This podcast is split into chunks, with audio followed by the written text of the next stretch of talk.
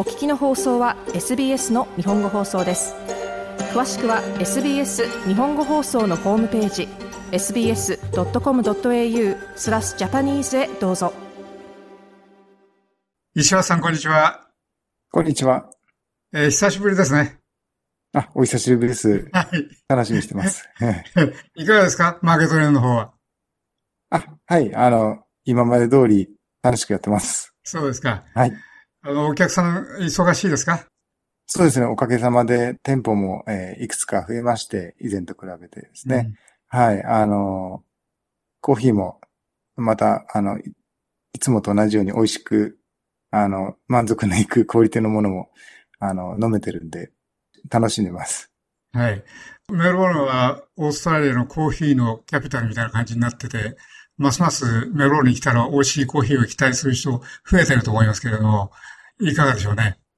そうですね。期待に応えられるようには頑張ってますんで、はい。できるだけ美味しい生豆を仕入れて、美味しく焙煎して提供できるように、あの、みんなで協力して頑張っていきたいと思ってます。はい。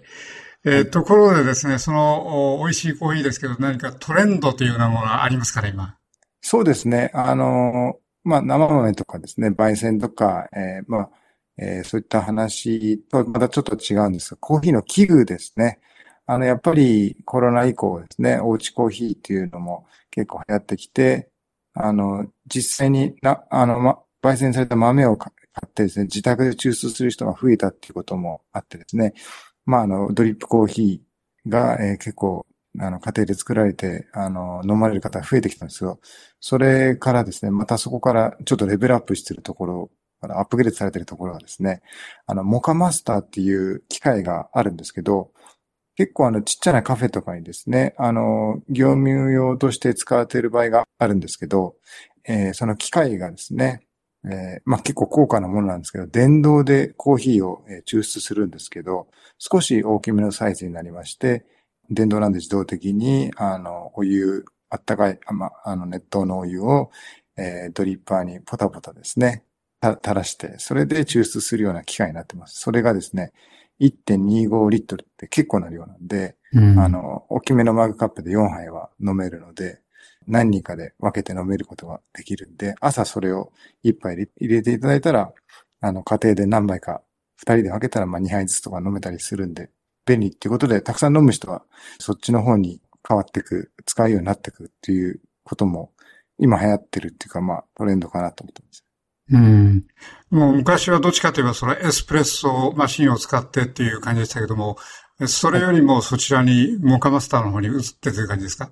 そうですね。はい。あの、まあ、ドリップマシンとして、あの、パーコレーターっていうのはアメリカの方で主流だったと思うんですけど、まあ、機械で大きめに抽出してて、あの、そちらよりも結構扱いやすくて、抽出のクオリティも結構いい感じで、以前までは結構エスプレッソマシンを自宅で抽出して飲んでる人も増えたんですけど、やっぱりあの、ドリップの方にも、あの、変わっていく人が増えてきたと思いますね。はいうんやっぱり、あの、えー少量で、えー 250g とかでですね、えー焙煎された豆を、えーシングルオリジンで買って、一つ一つ、あのどういった味がするのかっていうのを味わう楽しみもあるので、あの、人気が出たのかなと思いますね。本当にそうなんですよね。コーヒーお客さん呼んで出すときにですね、はいあの、例えばサイフォンみたいなやつだとそんなに一回でたくさんは取れないので、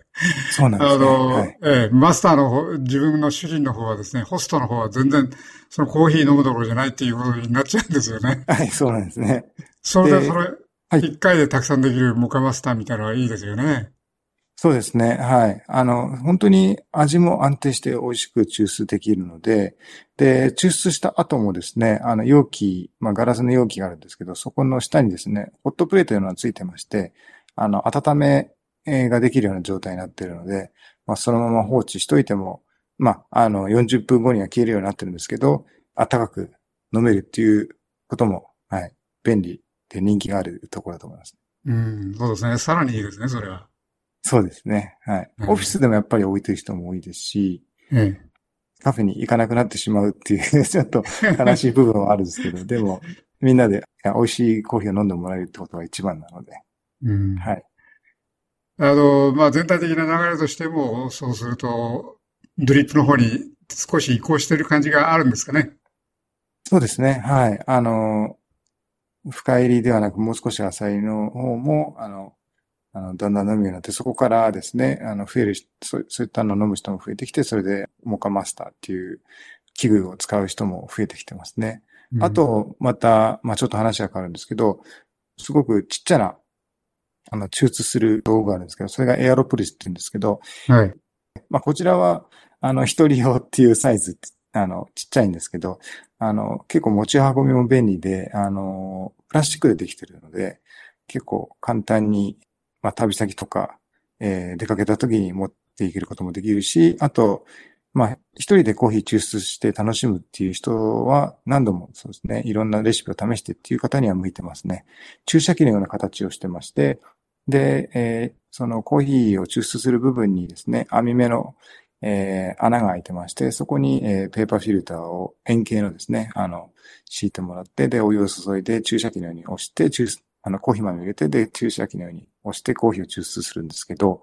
それもですね、あの、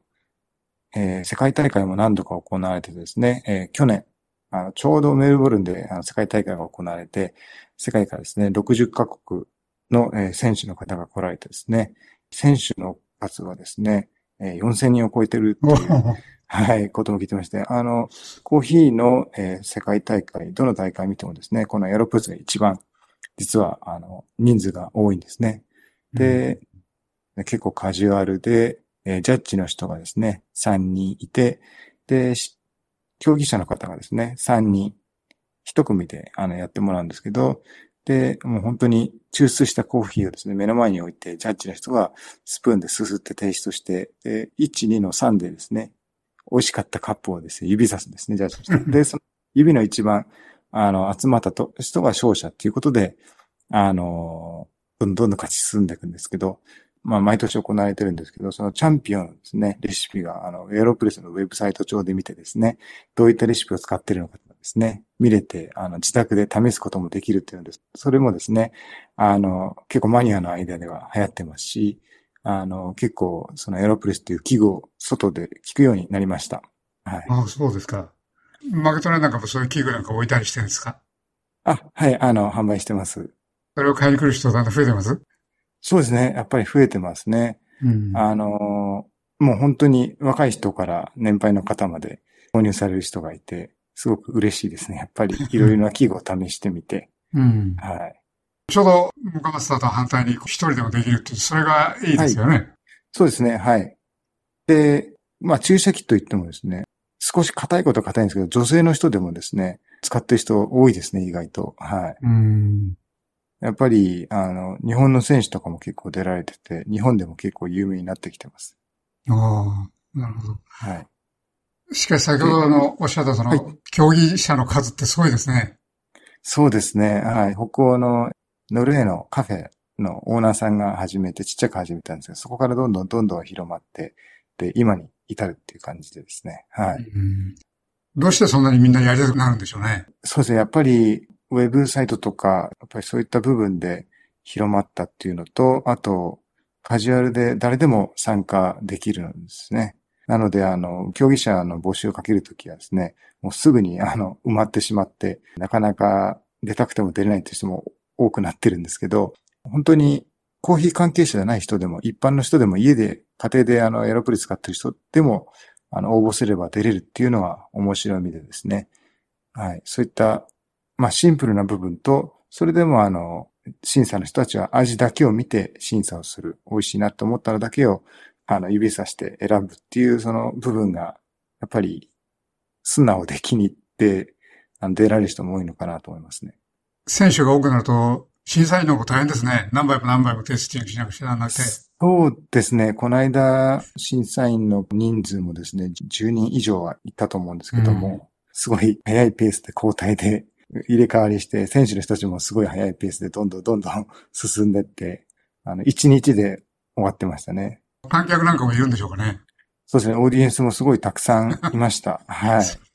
最初ちょっとあの、天気もあまり良くなったんですけど、それでもやっぱり世界中の選手の人たちを見にですね、はい。あの、地元の方から少しちょっと離れたところから来た方、海外から来た方もいましたし、すごい楽しい大会でしたね。僕も、あの、審査の方やらせてもらったんですけど、楽しかったです。優勝したの日本人じゃないんですね。